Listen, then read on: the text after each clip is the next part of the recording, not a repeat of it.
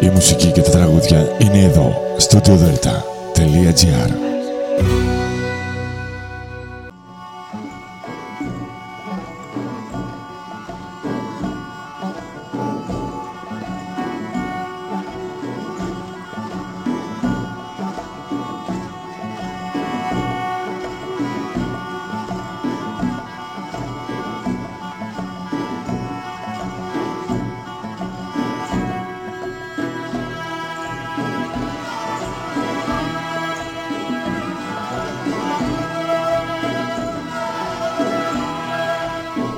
σήμερα κυρίες και κύριοι.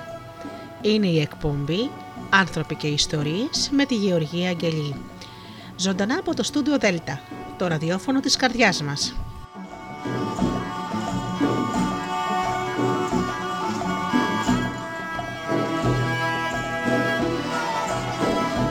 Αγαπημένοι μου φίλοι και πάλι μαζί σήμερα, Σάββατο πρωί στο στούντιο Δέλτα, όπως ε, τα τελευταία 9 χρόνια που κάνω εκπομπή και με στηρίζετε με την αγάπη σας. Μύθοι και πολιτισμοί λοιπόν σήμερα και θα σας ε, αφηγηθώ παραμύθια από τον Ηρόδοτο. Είναι ένα πολύ αξιόλογο βιβλίο το οποίο κυκλοφορεί από τις εκδόσεις Απόπειρα.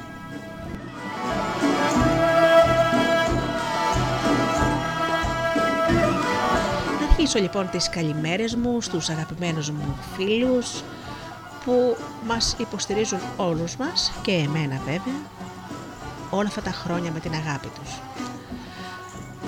Καλημερίζω τους φίλους που μας ακούν πληκτρολογώντας www.studiodelta.gr και βρίσκονται στη σελίδα του σταθμού.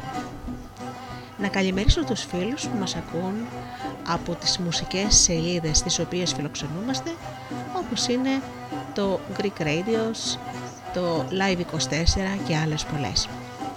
Επίσης να ευχαριστήσω τους φίλους που μας ακούν από κινητά και tablets και να τους καλημερίσω και τους ε, καλούς φίλους που συντονίζονται από το καινούριο Ape στο Google Play στην ενότητα ραδιόφωνο Ελλάδα FM.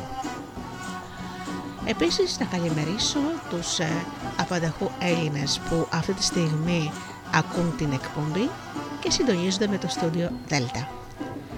Φυσικά την καλημέρα μου στους αγαπημένους μου συνεργάτες τον Τζίμι, την Αφροδίτη και την Ωρα και στους αγαπημένους μου ακροατές ε, αν θέλουν να επικοινωνήσουν μαζί μου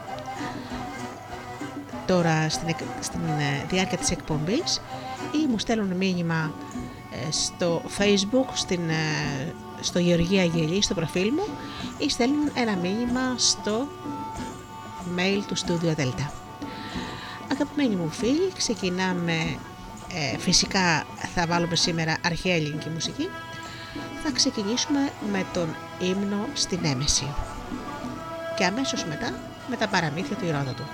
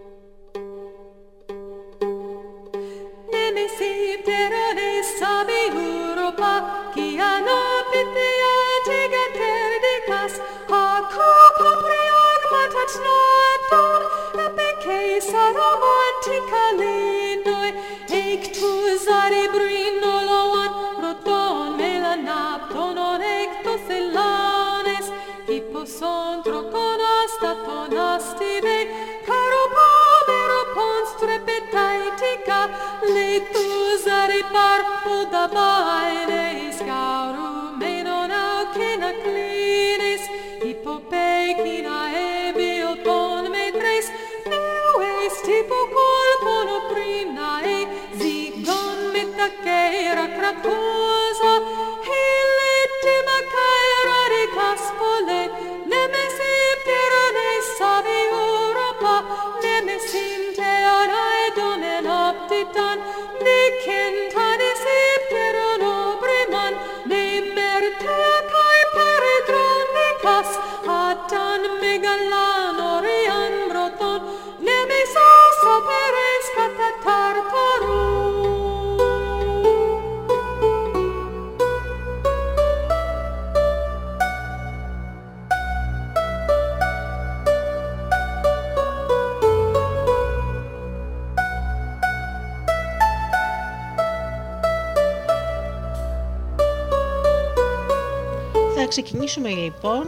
το βιβλίο Ευτέρπη. Πρέπει να σας πω ότι υπάρχουν εννέα βιβλία στο, εννέα ενότητες στο βιβλίο με το όνομα των μουσών. Ξεκινάμε λοιπόν με το βιβλίο Ευτέρπη. Το μυστηριώδης ποτάμι. Ρώτησα για τις πηγές του Νείλου. Μίλησα με Αιγυπτίους, Λίβιους και Έλληνες, μα κανείς δεν ήξερε να μου πει περισσότερο για αυτό το ποτάμι, εκτός από έναν, στην πόλη Σάι της Αιγύπτου. Στην αρχή μου φάνηκε ότι αστειευόταν, αλλά στην πραγματικότητα ήξερε πάρα πολλά για το θέμα αυτό. Μου είπε ότι ανάμεσα στις πόλεις Σιήνη και Ελεφαντίνη υπάρχουν δύο βουνά, δύο βουνά με πολύ μητηρές κορυφές. Τα ονόματά τους είναι Κρόφη και Μόφη. Οι πηγές του Νείλου λοιπόν που είναι πολύ βαθιές κυλούν ανάμεσα από αυτά τα δύο βουνά. Η μισή ποσότητα νερού κυλάει προς την Αίγυπτο και προς το βορρά, ενώ η άλλη μισή χύνεται προς την αντίθετη κατεύθυνση και τις περιοχές της Αιθιοπίας. Ο άνθρωπος αυτός που μου είπε, μου είπε ακόμη ότι ο βασιλιάς Ψαμίτυχος έκανε έρευνα για το ταξίδι των νερών του Νείλου. Έβαλε να του φτιάξουν ένα σχοινί χιλιάδες μέτρα μακρύ και το κατέβεσε στις πηγές αλλά και πάλι δεν βρήκε το πυθμένα του Νείλου. Μα δεν υπάρχει ποτάμι που να μην έχει γη κάτω από τα νερά του και αυτό είναι παράξενο. Εκτός και αν επειδή εκεί φυσάνε δυνατή ανεμοστρόβιλη και η παλήρια τραβάει τα νερά, αυτά χτυπούν στις πλαγιές των βουνών και το σκηνή δεν μπορεί να φτάσει στον πάτο. Δεν θα εισήγαζα μέχρι να δω τι συμβαίνει πραγματικά με αυτό το ποτάμι. Γι' αυτό αποφάσισα να πάω να δω με τα μάτια μου τι γίνεται. Η Ελεφαντίνη βρισκόταν αρκετά μακριά και θα έκανα καιρό να φτάσω. Και από ό,τι κατάλαβα το ταξίδι ήταν γεμάτο περιπέτειες. Από την πάνω μεριά της πόλης Ελεφαντίνης ο δρόμος είναι ανηφορικός. Δηλαδή ποιος δρόμος; Χρειάστηκε να προχωράμε δένοντας τα πλοία και από τις δύο πλευρές όπως κάνουν τα βόδια. Ο μεγάλος φόβος μας ήταν να μην σπάσει το σχοινί, γιατί τότε το πλοίο θα παρασυρώταν από την ορμητική δύναμη του νερού και θα χανόταν. Τέσσερις μέρες πέρασαν έτσι. Στα μέρη αυτά ο Νείλος ήταν στριφογυριστός σαν μέανδρος. Μετά φτάσαμε σε μια επίπεδη πεδιάδα όπου είδα το ποτάμι αυτό να κυλάει γύρω από ένα νησί.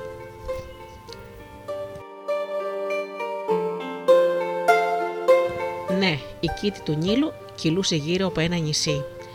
Ήταν το νησί Ταχομσό. Το κατοικούσαν Αιγύπτιοι και Αιθίωπες και περάσαμε και μια λίμνη μεγάλη όπου συναντήσαμε ομάδες από Αιθίωπες. Κανείς τους όμως δεν ήθελε να μας μιλήσει για το μυστηριώδες ποτάμι. Κατεβήκαμε από το πλοίο για 40 μέρες και περπατούσαμε δίπλα στον ποταμό. Απειλητικοί σκόπελοι έκαναν τον Νείλο να δείχνει άγριος, αγέροχος, πιο άγριος από κάθε άλλο σημείο που γνωρίσαμε. Το πλοίο δεν θα κατάφερνε να περάσει ανάμεσα από τους κόπελους. Κουρασμένοι από την οδηπορία όπως είμαστε, βρήκαμε να μας περιμένει ένα άλλο πλοίο πιο κάτω. Μπήκαμε σε αυτό.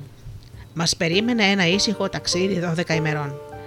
Και ύστερα από τόσο περπάτημα ή ξεκούραση ήταν ακριβώς αυτό που χρειαζόμουν. Η πόλη στην οποία φτάσαμε ήταν η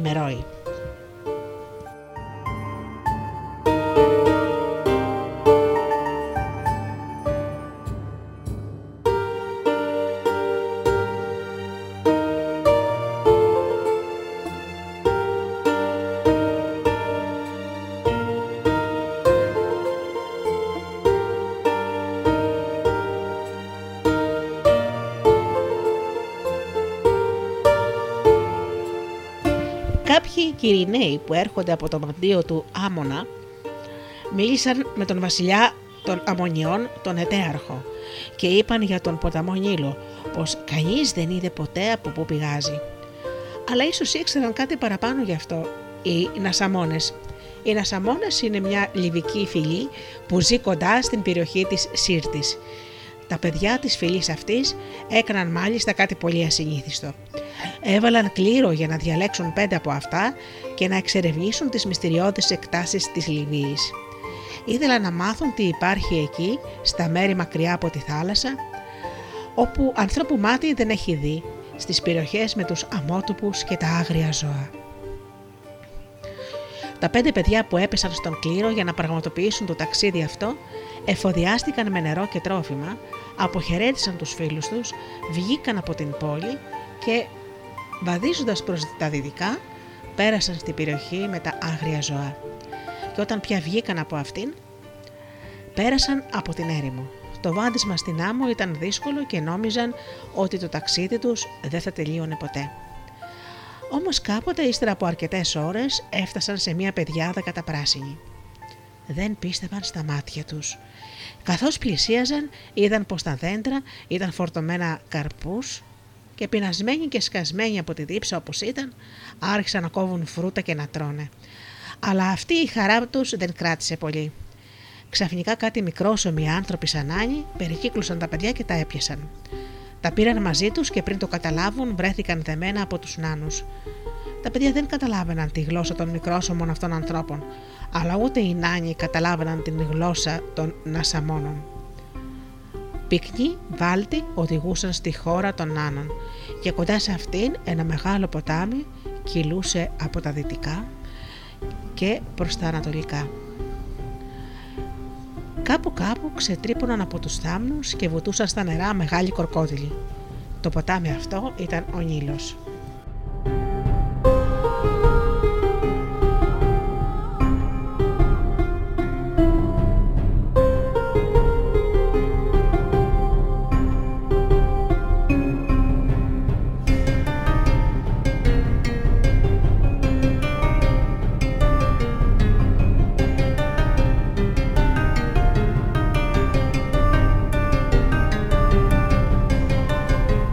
Καλημερίσω την αγαπημένη μου συνάδελφο και φίλη τη Θέμη την Πούλια η οποία κάνει ωραιότατες εκπομπές στο Art Lab Marathon ε, το ραδιόφωνο. Ευχαριστούμε Θέμης μου. Πάμε να δούμε λοιπόν τι λέει ο Ηρόδοτος για τις Αιγυπτιακές παραξενιές. Θα περίμενε κανείς ο ουρανός γύρω από τη γη να είναι παντού ο ίδιος. Αλλά πάνω από την Αίγυπτο ο ουρανός φαίνεται εντελώς διαφορετικός και δεν είναι μόνο η βλάστηση και τα νερά των ποταμών αλλιώτικα, αλλά και οι συνήθειες των ανθρώπων και οι νόμοι τους. Στην Αίγυπτο λοιπόν το, εμπόριο δεν το κάνουν άντρες αλλά γυναίκες. Οι άντρες κάθονται στο σπίτι και υφαίνουν. Και ενώ συνήθως υφαίνουμε σπρώχνοντας το υφάδι προς τα πάνω, οι Αιγύπτιοι το σπρώχνουν προς τα κάτω. Όταν πρόκειται να κουβαλήσουν κάτι, οι άντρες συνήθως το κουβαλούν στα κεφάλια τους και οι γυναίκες στους ώμους τους. Οι γυναίκες κατουρούν όρθιες, ενώ οι άντρες καθιστοί. Πιστεύουν ότι όσα είναι άσχημα αλλά αναγκαία πρέπει να τα κάνουμε κρυφά, ενώ όσα δεν είναι άσχημα πρέπει να τα κάνουμε φανερά. Γι' αυτό όταν θέλουν να κάνουν την ανάγκη τους πηγαίνουν μέσα στο σπίτι, ενώ όταν είναι να φάνε βγαίνουν έξω από το σπίτι. Οι γυναίκες δεν είναι ιέρειες όπως συνηθίζεται, αλλά οι άντρες είναι ιερείς. Οι ιερείς αλλού πρέπει να έχουν μακριά μαλλιά, στην Αίγυπτο όμως ξερίζουν το κεφάλι.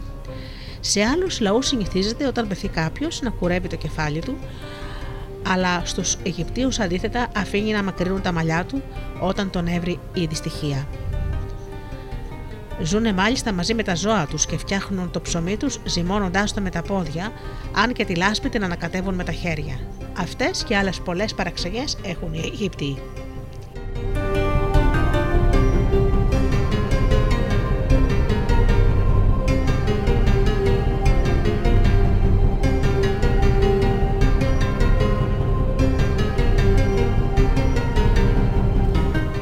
Χρησμό στη Δοδόνη. Πήγα στη Δοδόνη το πιο παλιό μαντίο και εκεί έμαθα κάτι που με εντυπωσίασε. Πως οι θεοί δεν είχαν ονόματα. Όταν μάλιστα οι πελαζικοί περίμεναν χρησμό από τη Δοδόνη για να αποφασίσουν αν έπρεπε οι θεοί τους να έχουν ονόματα, το μαντίο έδειξε πως πρέπει να το κάνουν. Και όσο πιο πολύ γνώριζε το μαντίο, τόσο πιο πολλά πράγματα με εντυπωσίαζαν. Μου είπαν οι ιερείς του, του Θηβαίου Δία ότι υπήρχε μια παλιά ιστορία για δύο γυναίκες, δύο ιέρειες της Θήβας. Οι φοίνικες τις άρπαξαν και τις πούλησαν τη μια στη Λιβύη και την άλλη στους Έλληνες. Αυτές είδησαν τα δύο μαντεία. Μου είπαν μάλιστα οι ιέρειες της Δοδόνης ότι δύο μαύρα περιστέρια πέταξαν τότε από την Αίγυπτο. Το ένα πήγε στη Λιβύη και το άλλο στην Ελλάδα. Αυτό το περιστέρι που έφτασε στην Ελλάδα μιλούσε σαν άνθρωπος και είπε ότι πρέπει εκεί που κάθισε να χτιστεί ένα μαντίο για το Θεοδία.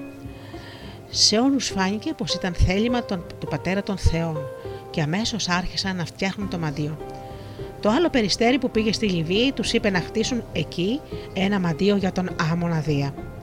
Όλα αυτά μου τα εξήγησαν οι ιέρειε της Δοδόνης, η Προμένια, που είναι η μεγαλύτερη σε ηλικία, η Τιμαρέτη και η πιο μικρή από όλες η Νικάρδη. Μαζί τους φαίνονταν να συμφωνούν και όλοι οι άλλοι Δοδόνιοι. Και ίσως οι άνθρωποι αυτοί να έλεγαν ότι οι γυναίκες ήταν περιστέρια, γιατί δεν καταλάβαναν τη γλώσσα τους και νόμιζαν ότι αυτές μιλούν σαν πουλιά που οι άνθρωποι δεν τα καταλαβαίνουν. ψωμί από λωτό, μα και για τους καλοφαγάδες πάπυρος. Κάθε φορά που ανεβαίνουν τα νερά του ποταμού στην Αίγυπτο και σκεπάζουν τις παιδιάδες, φυτρώνουν μέσα στο ναό τα κρίνα που οι ντόπιοι ονομάζουν λωτούς. Τα λουλούδια αυτά οι Αιγύπτιοι τα κόβουν, τα ξεραίνουν στον ήλιο και ύστερα παίρνουν αυτό που είναι μέσα στο άνθος και μοιάζει με παπαρούνα. Το κοπανίζουν και φτιάχνουν με αυτό ψωμιά, επειδή η ρίζα του λωτού είναι πολύ γλυκά, γλυκιά και ευχάριστη, δίνει μια συνήθιστη γεύση στο ψωμί. Ένα άλλο είδος ανθού, σαν τριαντάφυλλο, βγάζει σπόρους που τρώγονται ομοί και μοιάζουν με κουκούτσια από ελιά. Σε αυτά τα μέρη φυτρώνει ο πάπυρος, που δεν τον ξεριζώνουν από τους βάλτους, μόνο για να γράφουν κάνοντάς τον χαρτί. Το κάτω μέρος του παπύρου τρώγεται. Γι' αυτό και οι πιο καλοφαγάδες τον βράζουν πρώτα σε μια μεγάλη κατσαρόλα.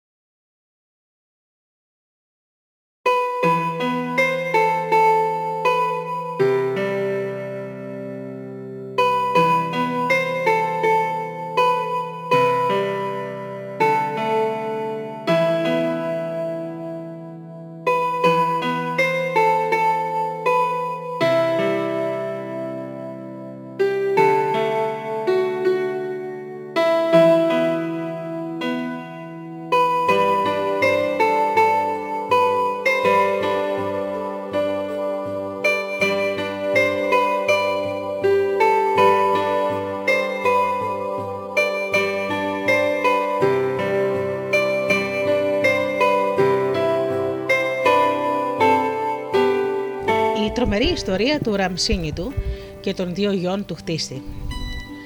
Κυβερνούσε κάποτε ένας μεγάλος βασιλιάς στην Αίγυπτο που τον έλεγαν Ραμσίνητο. Στην εποχή του φτιάχτηκαν σπουδαία μνημεία όπως τα προπήλαια του ναού του Ιφέστου που οι πύλες του κοιτάνε προς τη δύση. Και έχουν στηθεί ακριβώς απέναντι δύο μοναδικά αγάλματα 25 πύχες ψηλά το καθένα. Και το περίεργο είναι ότι το ένα άγαλμα από αυτά που είναι στραμμένο προς το βορρά το ονόμασαν οι Αιγύπτιοι Θέρος, δηλαδή το καλοκαίρι. Και εκείνο που είναι στραμμένο προς τον νότο τον λένε χειμώνα. Το πρώτο άγαλμα, το θέρος, ο λιμερεί το προσκυνούν, το φροντίζουν με όλες τις τιμές. Ενώ το άλλο το χειμώνα ούτε να το φτύσουν. Και αυτά τα δύο αγάλματα δεν είναι μόνο παράξενα πράγματα που φτιάχτηκαν από τον Αραμσίνητο. Γιατί ο βασιλιάς Ραμσίνητο, που ήταν από ό,τι λένε από τους πλούσιους βασιλιάδες με το περισσότερο ασίμι, σκέφτηκε κάτι περίεργο. Πού να βάλω την περιουσία μου τόση που είναι για να την ασφαλίσω. Σκέφτηκε λοιπόν μια μέρα και αμέσως ξεπίδησε από μέσω τη μεγάλη ιδέα. Θα φτιάξω εδώ δίπλα ένα πέτρινο οικοδόμημα, του οποίου ο ένας τείχος να κουμπά πάνω στους εξωτερικούς τείχους του σπιτιού μου. Έτσι και έκανε. Και βρήκε και τον χτίστη. Ο χτίστης όμως είχε μια άλλη ιδέα, που του ήρθε καθώς έχτιζε το πέτρινο οικοδόμημα του ραμσίνη του για να αποθηκεύσει τα πλούτη του. Μια από τις πέτρες λοιπόν από αυτές που έχτιζε την έβαλε έτσι ώστε να βγαίνει εύκολα από ένα-δύο ανθρώπους. Και είχε βέβαια το σκοπό του. Χτίστηκε σιγά σιγά το οικοδόμημα και τελείωσε, και ο βασιλιάς Ραμσίνητος έβαλε πράγματι μέσα στην την περιουσία του. Όλα σε ασήμι. Και κοιμόταν ήσυχος τα βράδια, γιατί είχε κοντά του την αποθήκη του με όλο του το βιός. Θα πέρασαν αρκετά χρόνια, ώσπου ο χτίστη γέρασε και αρρώστησε. Όλα αυτά τα χρόνια δεν είχε ξεστομίσει τίποτα σε κανέναν για το μυστικό της πέτρας που έχτισε διαφορετικά στην πόλη του Ραμσίνητου. Όταν όμως κατάλαβε ότι πλησίαζε η ώρα να πεθάνει, κάλεσε τα δύο του παιδιά και τους είπε: Παιδιά μου, στη ζωή μου δεν ήμουν αρκετά πλούσιος. Σκέφτηκα όμως κάτι για να σας εξασφαλίσω μια άνετη ζωή. Ένα τέχνασμα, ας πούμε, το οποίο ήρθε η ώρα να σας το αποκαλύψω. Τους εξήγησε τότε με κάθε λεπτομέρεια πώς θα βρουν την αποθήκη με τα πλούτη του ραμσίνη του, εκείνη την πέτρα που ήταν χτισμένη διαφορετικά και με ποιο τρόπο θα τη μετακινήσουν. Τους έδωσε ακριβώς τα μέτρα της διαφορετικής αυτής πέτρας και τους όρισε αποθηκάριους του Βασιλιά, αν το υποσχόταν ότι θα κρατούσαν το μυστικό του. Αυτά έγιναν και σε λίγο πέθανε ο χτίστης. Τα παιδιά του κράτησαν τα λόγια του και μια νύχτα πήγαν στο παλάτι του Ραμσίνη του να βρουν την πέτρα στη μεγάλη αποθήκη με το ασίμι, όπως τους την είχε περιγράψει ο πατέρας τους. Έσκυψαν, έψαξαν στο σκοτάδι και δεν άργησαν να τη βρουν. Τη μετακίνησαν όπως ήξεραν και βγάλανε έξω αρκετά από τα πλούτη του Ραμσίνη του. Τι αρκετά δηλαδή που πολλά βρέθηκαν να λείπουν, μια μέρα που ο Ραμσίνητος μπήκε στο οικοδόμημα για να λέξει το προσιακό του στοιχείο. Μα πού πήγε εκείνο το αγγείο; Αχ, πού να είναι εκείνα τα αργυρά μου κιούπια; Άδικα παιδευόταν να τα βρει. Από την άλλη πλευρά πάλι δεν μπορούσε να κατηγορήσει για κα- κανέναν για κλοπή, καθώς οι σφραγίδες με τις οποίες κλείδωναν οι θησαυροί φαινόταν απείραχτες και το οικοδόμημα ήταν κλειστό. Κάθε φορά όμως που άνοιγε παρατηρούσε ότι λείπουν πράγματα και έβλεπε τα πλούτη του μέρα με τη μέρα να λιγοστεύουν. Ασφαλώς τα παιδιά του χτίστη έπαιρναν πολύ συχνά πυκνά πράγματα από το οικοδόμημα. Ο Ρεμσίνητο για να πιάσει τότε τους κλέφτες σκέφτηκε ένα καινούριο τέχνασμα. Πρόστοξε να του βάλουν παγίδες γύρω από τα αγκία με το ασήμιτο. Έτσι, όταν οι κλέφτες, οι γη του χτίστη δηλαδή, πήγαν στο οικοδόμημα και ο πρώτος αδερφός μπήκε μέσα, μπλέχτηκε αμέσως στην παγίδα που του είχε ετοιμάσει ο βασιλιάς Ραμσίνητο. Δύσκολα τα πράγματα για μένα, σκέφτηκε. σω όμως αν θυσιαστώ εγώ να σωθεί ο αδερφός μου. Του, φέναξε, του φώναξε λοιπόν και του είπε χαμηλόφωνα. Ο μόνος τρόπος για να μην καταλάβουν ποιοι είμαστε, αδερφέ μου, είναι να μου κόψεις το κεφάλι. Είναι ο μόνος τρόπος για να μην αναγνωρίσει κανείς ποιος ξάφνησε τόσο καιρό το βασιλιά Ραμσίνητο. Στην αρχή ο άλλος αδερφός δεν δεχόταν με τίποτα να κόψει το κεφάλι του αδερφού του. Πες πες όμως, στο τέλος πίστηκε ότι αυτή ήταν η μόνη λογική λύση. Έκανε τότε όπως του είπε ο παγιδευμένος αδερφός του και έβαλε την πέτρα της αποθήκης στη θέση της, αφού προηγουμένως πήρε μαζί του και το κεφάλι του αδερφού του για να το εξαφανίσει. Πέρασε λοιπόν η νύχτα και ήρθε το ξημέρωμα. Ο βασιλιάς Ραμσίνητο είχε την αγωνία να δει αν πιάστηκε κανείς την παγίδα που είχε στήσει στην αποθήκη του με το ασίμι. Μπήκε πρωί-πρωί να δει τι γίνεται, αλλά αυτό που αντίκρισε δεν το περίμενε. Τα έχασε βλέποντας τον ακέφαλο κλέφτη, μα πουθενά ούτε ένα σημάδι για το πώς μπήκε. Και όπως ήταν τραγμένος, κρέμασε το πτώμα του κλέφτη στο τείχος της πόλης και όρισε φρουρούς να το προσέχουν. Διέταξε μάλιστα μόλις δουν κάποιον να κλαίει στο θέαμα αυτό, να δείχνει θλιμμένος μπροστά στο πτώμα του και να τον πάνε αμέσως σε αυτόν. Εκεί που υπέφερε περισσότερο από τη λύπη της ήταν η μάνα του κρεμασμένου ληστή, η γυναίκα του χτίστη. Σύμβουλεψε λοιπόν το γιο της που της απέμεινε να βρει έναν τρόπο να ξεκρεμάσει το πτώμα του αδερφού του και να της το πάει. Μάλιστα τόσο πικραμένη που ήταν, Απειλούσε ότι αν δεν το βρει τρόπο εκείνος, θα πάει η ίδια στο βασιλιά Ραμσίνητο να του τα φανερώσει όλα. Όσο και αν ο γιος της προσπαθούσε να την ηρεμήσει, τόσο εκείνη τον πίεζε να πάει να της φέρει πίσω το σώμα του νεκρού της γιου. Έτσι είδε και απόειδε και εκείνος, και όπως σκεφτόταν να βρει έναν τρόπο να κάνει το χατήρι της μητέρας του, μηχανεύτηκε το εξής. Ετοίμασε γαϊδούρια και τα φόρτωσε με ασκιά που ήταν γεμάτα κρασί. Ύστερα πήρε τον δρόμο προς το μέρος όπου φιλούσαν το κρεμασμένο πτώμα. Και όταν έφτασε κοντά, καμώθηκε πως ένα λάθος έγινε και άνοιξαν τα στόμια από δύο-τρία ασκιά και, το, και άφησε το κρασί να κυλάει μπροστά στους φρουρούς άφθονο. Ο ίδιος έκανε σαν να μην ξέρει ποιο ασκή ε, πρέπει να κλείσει πρώτο. Παρίστηνε μάλιστα το σαστισμένο χτυπώντας το κεφάλι του.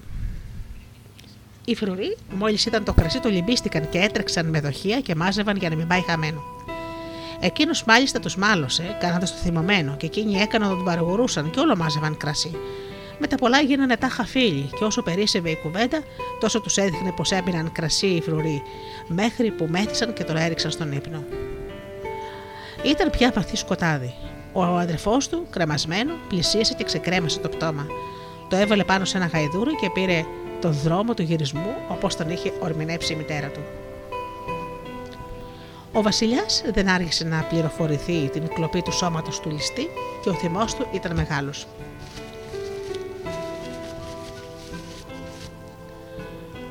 Ήθελε οπωσδήποτε να βρει ποιος μηχανεύτηκε τόσο έξυπνο κόλπο για να πάρει το σώμα του κλέφτη.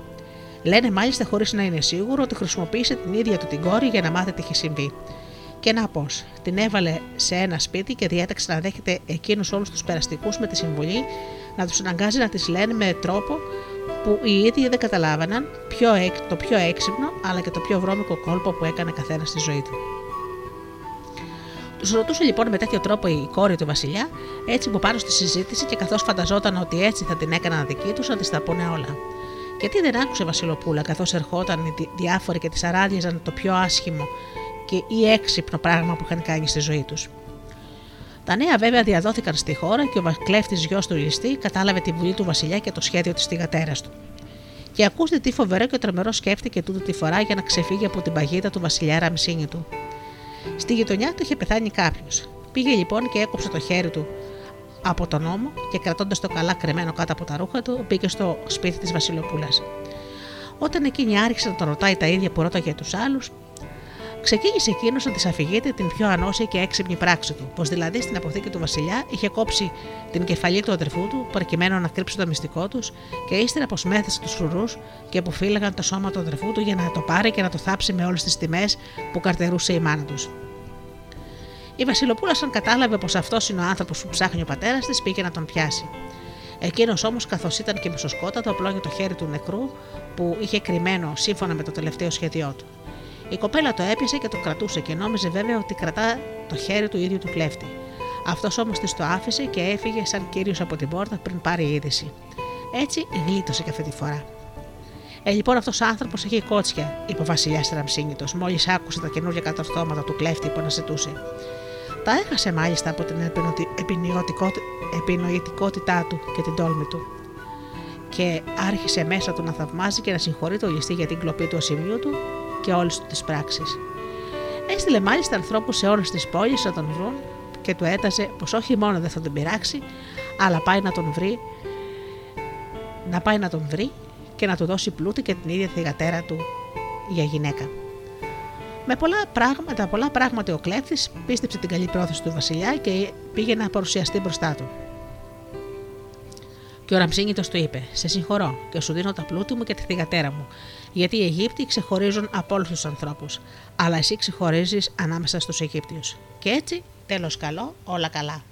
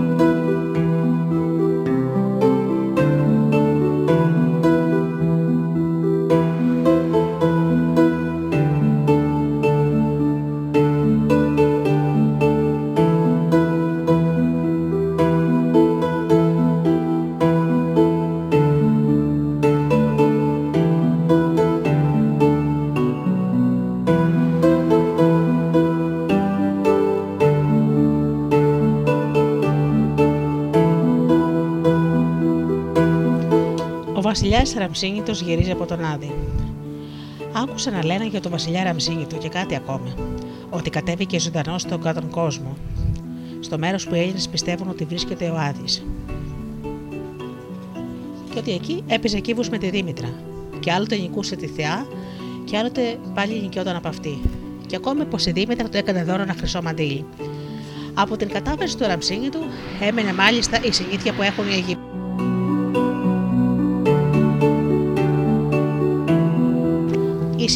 Κάνουν μια γιορτή μεγάλη για να θυμούνται τη μέρα που ο βασιλιάς τους ξαναγύρισε από τον Άδη.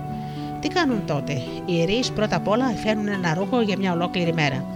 Ύστερα δένουν με φαρτί πανί τα μάτια ενός από τους ιερείς, τον οδηγούν στον δρόμο που βγάζει στο ιερό της Δήμητρας και οι ίδιοι επιστρέφουν πίσω.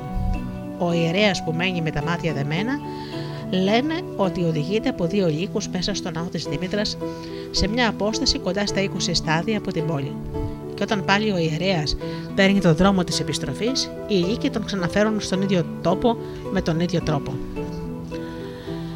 Ο ιερέας του ύφιστο και η ποντική.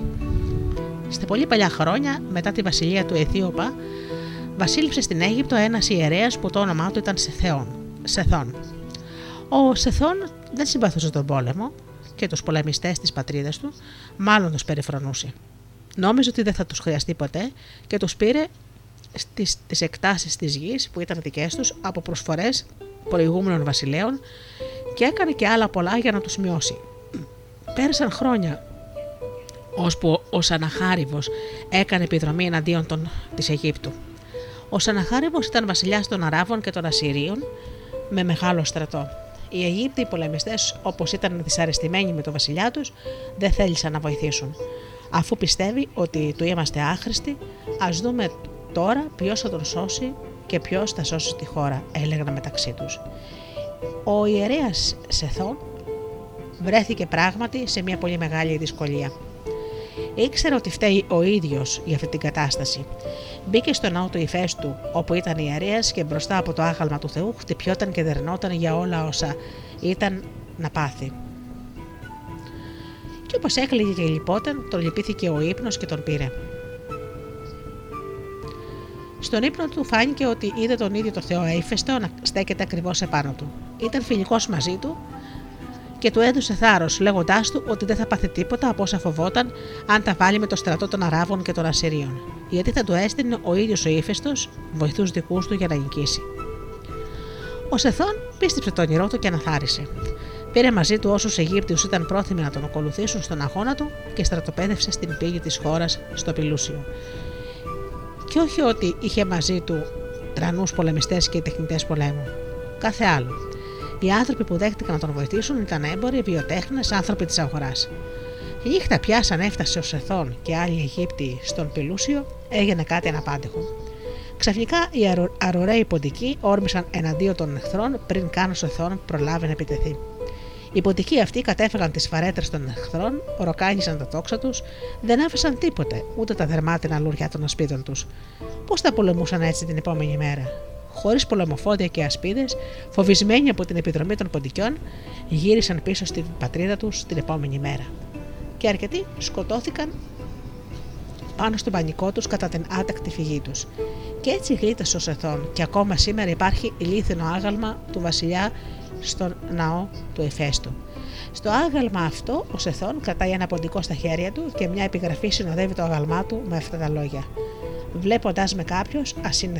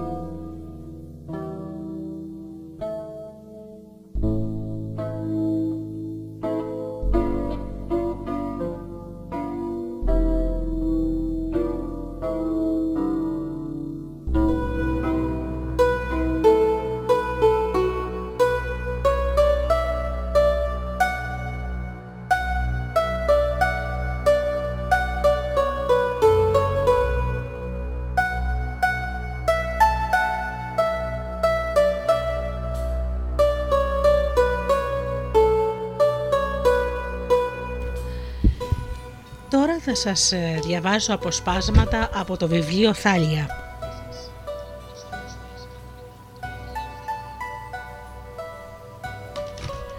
Ο Καμβίσης πολεμά τους Αιθίωπες. Ο θυμός μπορεί να τρελάνει τον άνθρωπο. Κάπως έτσι φέρονταν ο Καμβίσης όταν ξεκίνησε να πολεμήσει τους Ιθίωπε, χωρίς καλά-καλά να ετοιμάσει το στρατό του για τόσο μεγάλη δοκιμασία. Βιάστηκε να φύγει και δεν εξασφάλισε τρόφιμα για το μακρινό αυτό ταξίδι. Ύστερα από αρκετό δρόμο φτάσανε στη Θήβα.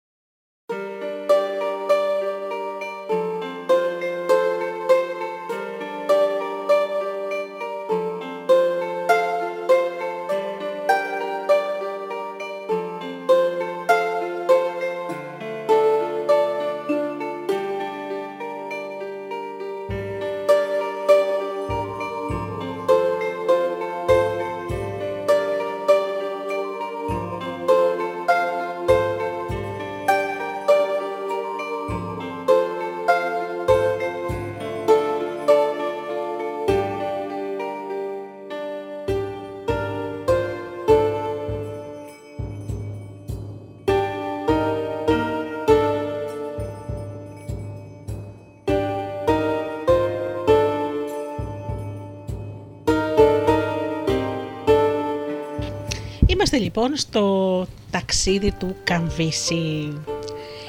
Ύστερα λοιπόν από αρκετό δρόμο φτάσανε στη Θήβα.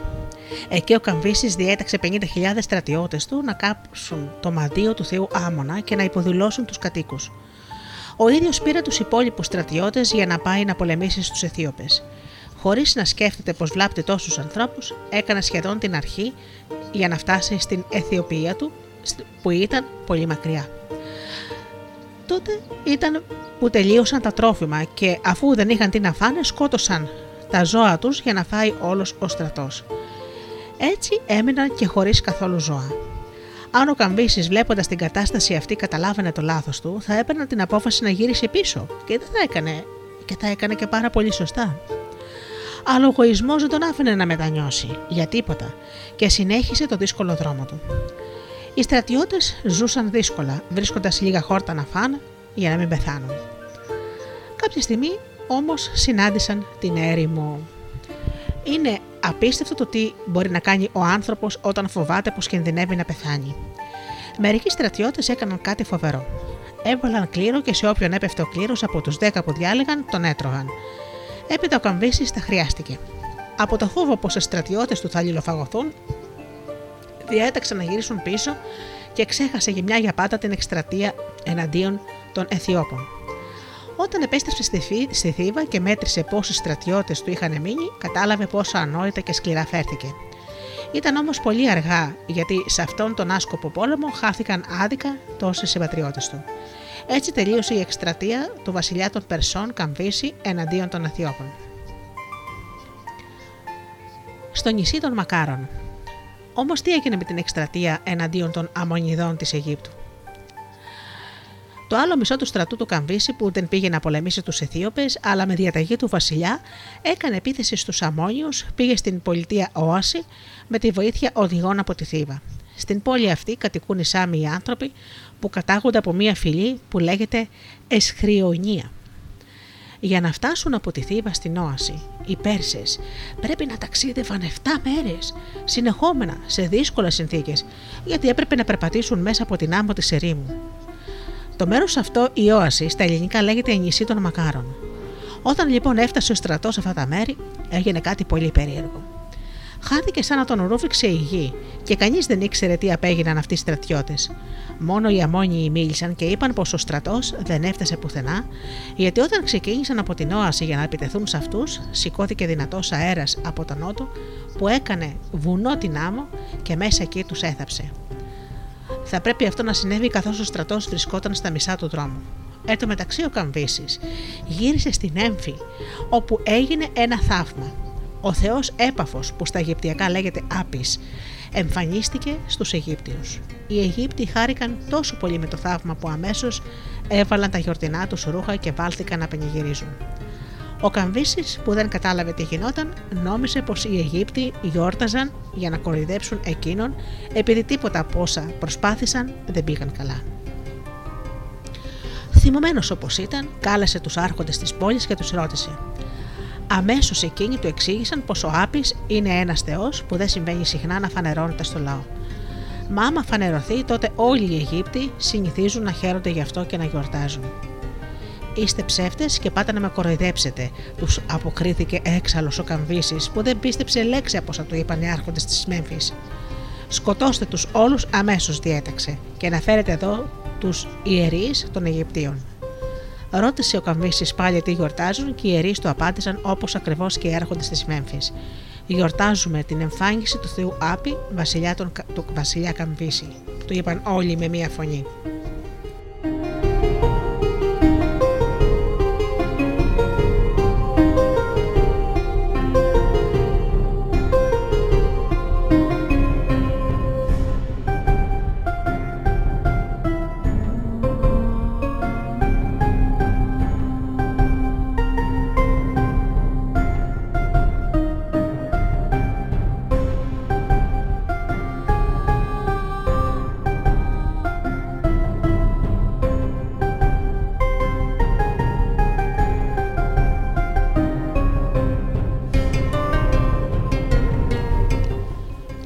Και ο θυμός δεν βγαίνουν σε καλό. Ο Καμβίση τώρα πια δεν ήξερε τι να υποθέσει. Θέλω να μου φέρετε εδώ μπροστά μου αυτό το Θεό σας, τον Άπη. Έτσι μόνο θα σας πιστέψω, τους απάντησε ο Πέρσης Βασιλιάς. Έτσι έκαναν τότε οι Αιγύπτιοι, του έφεραν τον Άπη ή τον Έπαφο, όπως αλλιώς τον λένε. Ο Έπαφος ήταν ένα μοσχάρι που έχει η μαμά του μια γελάδα, αλλά αυτή δεν μπορεί να γεννήσει άλλο βόδι. Οι Αιγύπτιοι λένε πως για να γεννήσει τον Άπη αυτή η γελάδα πρέπει οπωσδήποτε να λάμψει ένα δυνατό φως από τον ουρανό. Αυτό το φως μοιάζει να ενώνει τον ουρανό με τον νεογέννητο Άπη. Υπάρχουν όμως και άλλες αποδείξεις της θεϊκότητάς του. Το μοσχάρι ο Άπης είναι μαύρο και έχει στο κούτελό του ένα άσπρο τριγωνικό σχήμα. Αν κοιτάξει κανείς στην πλάτη του, θα δει ένα σημάδι που είναι σαν αετός. Η ουρά του έχει διπλές τρίχες και μέσα στο στόμα του, ακριβώς κάτω από τη γλώσσα, υπάρχει ακόμα ένα θεϊκό σημάδι, ένα ολόκληρο σκαθάρι. Όταν οι ιερείς έφεραν τον Άπη στο καμπίσι, τον έκαναν να θυμώσει για τα καλά. Πριν καταλάβει κανείς, χτύπησε με ένα σίδερο τον Άπη και είπε γελώντας στους ιερείς: Ανόητοι, υπάρχουν τέτοιοι θεοί που με ένα σίδερο πληγώνονται; Αλλά τέτοιοι θεοί ταιριάζουν στους Αιγύπτιους. Δεν θα σας αφήσω έτσι. Θα τιμωρηθείτε σκληρά που πήγατε να με ντροπιάσετε διέταξε αμέσως τους ανθρώπους του να διαλύσουν τις γιορτές των Αιγυπτίων, μαστιγώνοντας όποιον έβλεπαν να γιορτάζει. Ο Άπης, ο Αιγύπτιος Θεός, σιγοπέθαινε στο ιερό του. Όταν πια πέθανε από το τραύμα του, οι ιερείς τον έθεψαν κρυφά για να μην μάθει τίποτα ο Καμβίση. Το μίσος και ο θυμός όμως δεν βγαίνουν σε καλό. Και ο Καμβίση τιμωρήθηκε για αυτή την άδικη συμπεριφορά του. Έχασε τα μυαλά του. Τρελάθηκε και έκανε ένα σωρό νοησίε που έμεναν στην ιστορία και το όνομά του θυμίζει έτσι έναν άνθρωπο χωρίς καμία αξία. Νομίζω μάλιστα πως ο Καμβίσης ήταν τρελός, πραγματικά, γιατί αν είχε μυαλό δεν θα τα έβαζε με τα ιερά και τις παραδοσιακές συνήθειες των λαών. Βέβαια, ο καθένας νομίζει σωστό ότι έχει μάθει σύμφωνα με τους νόμους του δικού του τόπου. Αν λοιπόν ρωτούσε κανείς όλους τους ανθρώπους ποιοι είναι οι καλύτεροι νόμοι από όσους υπάρχουν, τότε καθένας ύστερα από αρκετή σκέψη θα διάλεγε τους δικούς του νόμους, αφού όλοι πιστεύουν ότι οι δικοί τους είναι πιο καλοί. Για να σας αποδείξω αυτό που σας λέω, θα σας πω τι έγινε μία φορά. Όταν ήταν βασιλιάς ο Δαρίο, κάλεσε μερικούς Έλληνες οι οποίοι έμεναν μαζί του και τους είπε πως θα τους έδινε όσα χρήματα ήθελαν. Αν όταν πέθανε ο πατέρας τους εκείνοι θα δεχόταν να τον φάνε. Οι Έλληνες απάντησαν ότι δεν το έκαναν ποτέ αυτό, ακόμα και αν τους μοίραζε όλα τα πλούτα της γης. Ύστερα ο Δαρίο μάζεψε μερικούς συντού που τους λένε και καλιά, κα, καλατίες. Αυτοί συνηθίζουν να τρώνε τους γονείς τους όταν πεθαίνουν. Εκεί μπροστά στους Έλληνες τους ρώτησε πόσα χρήματα θα ήθελαν για να κάψουν τους γονείς τους όταν θα πέθαιναν. Οι Ινδοί άρχισαν να φωνάζουν και ζήτησαν από τον Δαρίο να μην λέει τέτοια λόγια, γιατί ούτε να το ακούσουν δεν μπορούσαν. Οι Έλληνες που είχαν διερμηνέα κατάλαβαν τη συζήτηση του Δαρίου με τους Ινδούς. Έτσι αυτά τα πράγματα ήτανε και νομίζω πως είχε δίκιο ο Πίνδαρος που είπε πως η συνήθεια είναι ο βασιλιάς του κόσμου.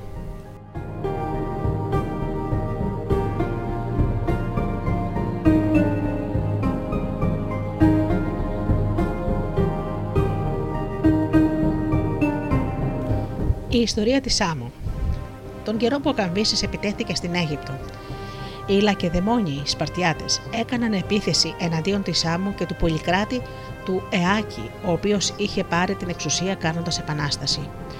Στην αρχή ο Πολυκράτης χώρισε τη Σάμου σε τρία μέρη και τα δύο αυτά από αυτά τα έβαλε να κυβερνούν τα αδέρφια του, ο Παντάγνωτος και ο Σιλοσόν. Ενώ κράτησε ένα κομμάτι της Σάμου για να το κυβερνά ο ίδιος. Αργότερα όμως έδιωξε τα αδέρφια του από την εξουσία και έγινε ο μοναδικός κυβερνήτης της Σάμου. Έπιασε μάλιστα φιλίες με τον Άμαση, τον βασιλιά της Αιγύπτου, για να δείξουν ο ένας τον άλλον τη φιλία τους, έστελναν δώρα. Σιγά σιγά η δύναμη του Πολυκράτη έγινε μεγάλη. Έγινε διάσημο σε όλη την Ελλάδα, αφού όπου και αν έκανε εκστρατεία κέρδιζε. Είχε όπως λένε 100 καράβια με 50 κουπιά το καθένα, είχε και χίλιους ολόκληρους τοξότες. Όσο ο Άμασης παρακολουθούσε τις επιτυχίες του Πολυκράτη, τόσο καταλάβανε πως η τύχη ήταν αυτή που τον βοηθούσε να νικάει. Έτσι μια μέρα ο Άμασης αποφάσισε να στείλει μήνυμα στον Πολυκράτη και του έγραψε λοιπόν στη Σάμο. Ο Άμασης στέλνει μήνυμα στον Πολυκράτη για να του πει Χαίρεται κανείς να ακούει πως ο φίλος του είναι ευτυχισμένος. Οι μεγάλες όμως επιτυχίες σου με φοβίζουν, γιατί ξέρω πως ο Θεός ζηλεύει όποιον πάει να τον φτάσει. Γι' αυτό το λόγο εύχομαι τόσο για μένα όσο και για αυτούς που αγαπάω να είμαι τυχερός, αλλά και αποτυχημένος, γιατί έτσι να περνάω τη ζωή μου πότε καλά και πότε άσχημα, παρά να έχω συνεχώς επιτυχίες. Γιατί πολύ κράτη μου, δεν άκουσα για κανέναν που να είχε συνεχώς επιτυχίες όταν δεν έφτασε στην καταστροφή και δεν πέθανε δυστυχισμένος. Αν θέλεις λοιπόν, άκουσα τη συμβουλή μου. Μήπως και καταφέρεις να ισοφαρίσει την τύχη σου. Θέλω να σκεφτείς ποιο πράγμα θα σε λυπούσε περισσότερο, αν ξαφνικά το έχανες. Αυτό που είναι το πολυτιμότερο, ας πούμε, για σένα. Πάρ το και πέταξέ το όσο πιο μακριά γίνεται για να μην τον δει ανθρώπου μάτι ποτέ ξανά. Αν ύστερα από αυτή σου την απόφαση εξακολουθείς να είσαι τυχερός, χωρίς πότε πότε να περνάς κάποια τυχεία, τότε κάνε ξανά ότι σου συμβούλευσα με αυτό το γράμμα μου. Ο Πολυκράτης διάβασε πολύ προσεκτικά το γράμμα του φίλου του Άμαση και ξέροντας πως τον συμβουλεύει για το καλό του, άρχισε να ψάχνει για να βρει εκείνο το πράγμα που αν το έκανε θα τον λυπούσε περισσότερο. Και το βρήκε. Ήταν ο σφραγιδό λιθός του. Φτιαγμένος από σμαράγδι και δεμένος με χρυσό, τον είχε κάνει ο Θεόδωρος από τη Σάμο, ο γιος του Τιλεκλή. Όταν πήρε την απόφαση να διώξει μακριά το σφραγιδό λιθό του, μπήκε σε ένα από τα μεγαλύτερα καράβια του, από αυτά που είχαν 50 κουπιά, και έδωσε διαταγή να τρεβήξουν ξανά στο πέλαγος. Είχαν απομακρυνθεί αρκετά από το νησί όταν έβγαλε το δαχτυλίδι και το έριξε στη θάλασσα. Το είδαν όλοι όσοι ήταν μέσα στο καράβι. Πέντε-έξι μέρες αφού το έγινε αυτό και έγινε κάτι που κανείς δεν το περίμενε. Ένας ψαράς έπιασε το πιο ωραίο και μεγάλο ψάρι που του είχε ποτέ στη θάλασσα. Σκέφτηκε πως δεν είναι σωστό να το κρατήσει ο ίδιος, αλλά θα τέριασε καλύτερα να το χαρίσει στον Πολυκράτη. Ξεκίνησε σιγά σιγά και έφτασε τότε στις πύλες του παλατιού. Οι φρουροί τον ρώτησαν τι ήθελε και εκείνος ζήτησε τον ίδιο τον Πολυκράτη. Πράγματι, ο ψαράς παρουσιάστηκε στον Πολυκράτη και δίνοντάς του το ψάρι είπε: Βασιλιά μου, αυτό το ψάρι το έπιασα εγώ. Αν και είμαι φτωχός, δεν θέλησε να πάω στην αγορά να το πουλήσω, αλλά νόμιζα πως μόνος σε σένα ταιριάζει. Γι' αυτό σου το έφερα. Ο Πολυκράτης έμεινε πολύ ευχαριστημένος από τα λόγια του ψαρά και το απάντησε: Πολύ καλά έκανες και σε ευχαριστώ για τα καλά σου λόγια. Για να σου κάνω όμως κι εγώ ένα δώρο, σε καλό να φάμε μαζί απόψε. Ο Βασιλιάς έφυγε πίσω στο σπίτι, ο ψαράς έφυγε πίσω στο σπίτι του, γεμάτος περηφάνεια που θα διπλήσει με τον Βασιλιά. Και καθώς οι υπηρέτες καθάριζαν το ψάρι, βρήκαν στην κοιλιά του το δαχτυλίδι με το σφραγιδόλιθο που ο Πολυκράτης αποχωρίστηκε ακούγοντας τη συμβολή του φίλου του. Χωρί άλλο το ψάρι έφεγε το δαχτυλίδι που έριξαν στη θάλασσα και τώρα, σαν κάποιος Θεός να το είχε βάλει στο χέρι του, έφτασε πάλι στον ίδιο. Οι υπηρέτες έδωσαν το δαχτυλίδι στον Πολυκράτη και του εξήγησαν που το είχαν βρει. Εκείνος έκατσε και έγραψε αμέσως στο φίλο του του Άμαση στην Αίγυπτο τι του είχε τύχει και, το, και το έστειλε. Άμα διάβασε ο Άμασης το γράμμα που του έστειλε ο Πολυκράτης, κατάλαβε πως είναι αδύνατο να εμποδίσει κανείς κάποιον άνθρωπο να πάθει ό,τι του ρίζει τύχη του. Ήταν μάλιστα βέβαιος πω ο Άμασης ήταν ένας άνθρωπος σαν τον Πολυκράτη που όλα το πάνε καλά σε σημείο να βρίσκει αυτό που έχασε. Δεν θα ήταν ευτυχισμένος στο τέλος της ζωής του. Για να μην δει λοιπόν τέτοιο κακό, κα, κακό τέλος της τύχης του Πολυκράτη, έστειλε αγγελιοφόρο στην Σάμο και έσπασε τη συνθήκη της φιλίας. Έτσι, όσα κακά θα έβρισκαν τον Πολυκράτη, θα τον στενοχωρούσαν λιγότερο, γιατί οι ατυχίες των φίλων σε πονούν πιο πολύ από αυτές των άλλων ανθρώπων.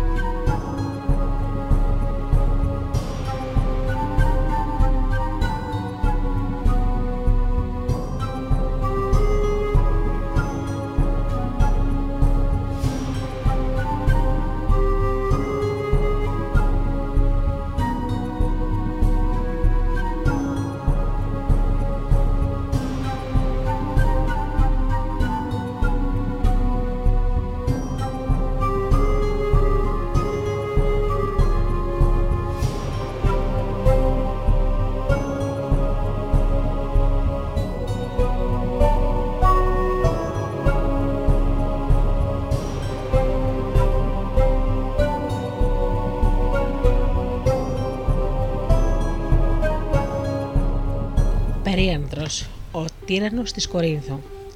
Ο Περίανδρος ήταν γιος του Κυψέλου και βασιλιάς της Κορίνθου. Λένε πως όταν κάνεις κάτι κακό σε βρίσκουν συμφορέ μεγάλες, και αυτό συνέβη στον Περίανδρο, που ήταν σκληρός άνθρωπος. Τόσο σκληρός που τόλμησε να σκοτώσει τη γυναίκα του τη Μέλισσα. Όταν έγινε το κακό αυτό, τα παιδιά του ήταν μικρά και επειδή δεν μπορούσε να τα μεγαλώσει μόνος του, τα έστειλε στον πατέρα της Μέλισσας που ήταν τύρανο της Επιτάβρου. Τα παιδιά μεγάλωσαν κοντά στον παππού τους, στην Επίδαυρο, και πέρασαν πολύ όμορφα γιατί τους είχε αδυναμία και τα αγαπούσε πολύ. Τα χρόνια όμως πέρασαν και τα δύο αγόρια μεγάλωσαν. Ο ένας ήταν 17 και ο άλλος 18 χρονών. Όσο ήταν μικρά τα παιδιά, δεν ρωτούσαν, μα τώρα ανυπομονούσαν να γυρίσουν πίσω στον πατέρα τους και ο παππούς τους δεν μπορούσε να τα κρατήσει άλλο. Μέχρι τότε κρατούσε καλά το μυστικό του γιατί δεν ήθελε να πληγώσει τα εγγόνια του, λέγοντάς τους ότι ο πατέρας τους ήταν φωνιάς της μάνας τους. Την τελευταία όμω στιγμή που τα αγκάλιασε, τα έπνιξε ο, τον έπνιξε ο πόνος και τους είπε: Άραγε, παιδιά μου, τι θα κάνατε αν ξέρατε ποιος πήρε τη ζωή της μάνας σας; Ο μεγάλος γιος δεν έδωσε και πολύ σημασία στα λόγια του παππού. Ο μικρότερος όμως στενοχωρήθηκε και αποφάσισε πως όταν θα συναντούσε τον πατέρα του δεν θα το μιλούσε καθόλου αφού σκότωσε τη μητέρα του. Και έτσι έκανε. Ο περίανδρο υποδέχτηκε τα παιδιά του με τις μεγαλύτερες τιμές. Μα κάθε φορά που ο περίανδρος μιλούσε στο μικρότερο παιδί, εκείνο του έδειχνε περιφρόνηση και δεν το απαντούσε. Ο περίανδρος θύμωνε πολύ με τη συμπεριφορά αυτή του λικόφρονα και σε μια στιγμή του είπε να φύγει αμέσως από το παλάτι. Δεν μπορούσε να καταλάβει τη συμπεριφορά του μικρού παιδιού.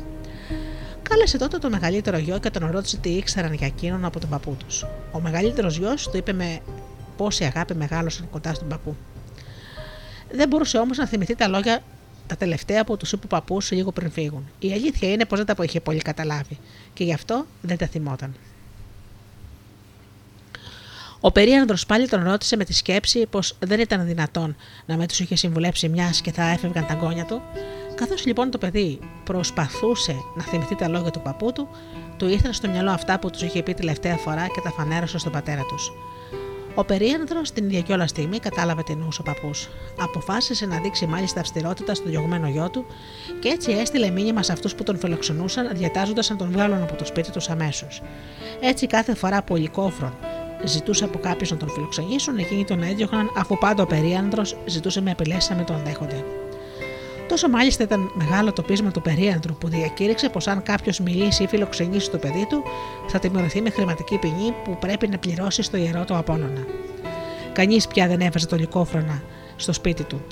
Αλλά για να μην φέρει σε δύσκολη θέση τους συνανθρώπους του, ο λικόφρονα έμενε όπως όπως σε στοές. Τέσσερις μέρες πέρασαν έτσι. Τότε μόνο μίλησε η καρδιά του πατέρα στο σκληρό τύρανο περίαντρο, όταν είδε το γιο του βρώμικο και πεινασμένο. Αμέσως το λυπήθηκε, τον πλησίασε και του είπε: Γεια μου, τι θέλεις πιο πολύ. Το χάλι που έχεις τώρα ή τη δύναμη και τα πλούτη που έχω για σένα, αν με υπακούσει σαν καλό παιδί; Παιδί μου, είσαι γιος του βασιλιά τη καλότυχης Κορίνθου. Μα εσύ διάλεξες τη ζωή του χειρότερου των ανθρώπων, γιατί έκανες το λάθος να μου θυμώσεις, εσύ που έπρεπε πρώτος από όλους να λες και να κάνεις ό,τι λέω. Αν στην οικογένειά μας έπεσε κακό για το οποίο σκέφτησε πως θέω, να ξέρεις πως εγώ επιφέρω διπλά από σένα και σηκώνω το μεγαλύτερο φορτίο. Ελπίζω να ένιωσες τώρα ότι είναι καλύτερα να σε ζηλεύουν παρά να σε λυπούνται. Έτσι να τα βάζεις με τους γονείς σου και με αυτούς τους ανθρώπους που δεν μπορείς να τους νικήσεις δεν είναι εύκολο πράγμα. Άντε λοιπόν σήκω να γυρίσεις σπίτι.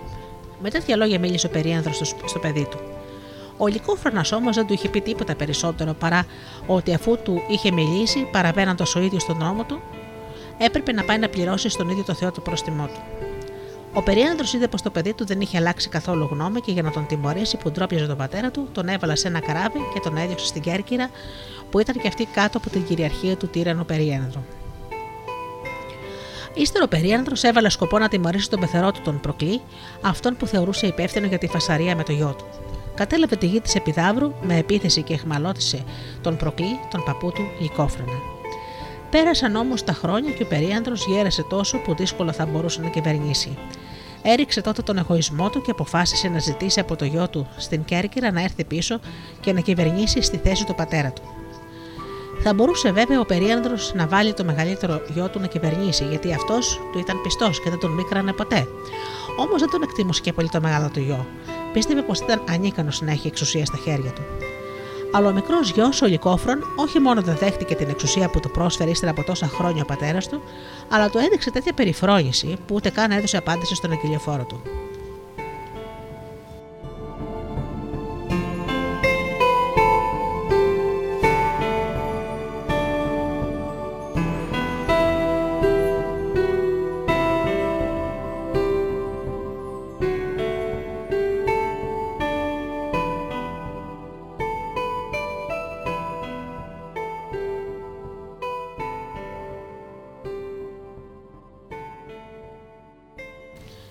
Αυτή τη φορά ο περίανδρο δεν θύμωσε καθόλου με τη συμπεριφορά του γιού του. Ήταν τόσο μεγάλη η λαχτάρα του να δει στην εξουσία το γιο του που έστειλε δεύτερο εγγελιοφόρο στην Κέρκυρα και αυτή τη φορά του έστειλε την ίδια του την κόρη, την αδελφή του, Λυκόφρονα, ελπίζοντας πως έτσι θα κατάφερνε καλύτερα το σκοπό του. Σίγουρα θα άκουγε την αδελφή του περισσότερο από κάποιον ξένο. Όταν εκείνη έφτασε εκεί, τον ρώτησε: Θα ήθελες να βρεθεί η εξουσία του πατέρα μας σε ξένα χέρια και να χαθεί έτσι άδικα όλη η περιουσία μας, δεν είναι καλύτερα να την πάρεις εσύ. Άσε τα πείσματα και πάψε να κάνεις κακό στον εαυτό σου. Είναι κακό πράγμα το πείσμα, λικόφρον. Η απόλυτη δικαιοσύνη δεν είναι πάντα η σωστότερη λύση.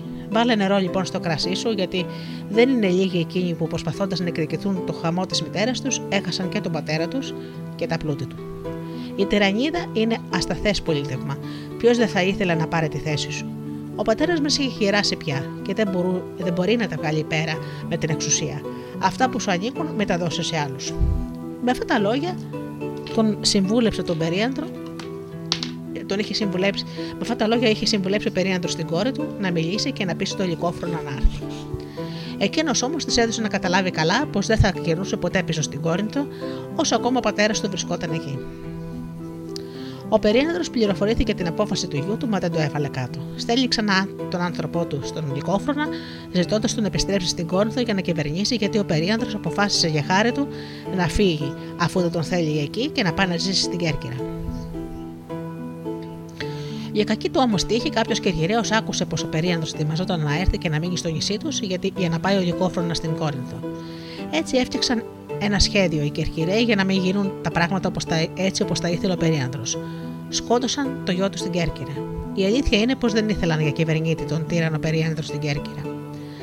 Για άλλη μια φορά ο περίανδρο δεν κατάφερε τους σκοπούς του και δεν ησύχασε ποτέ για το κακό που του έκαναν οι Κερκυραίοι.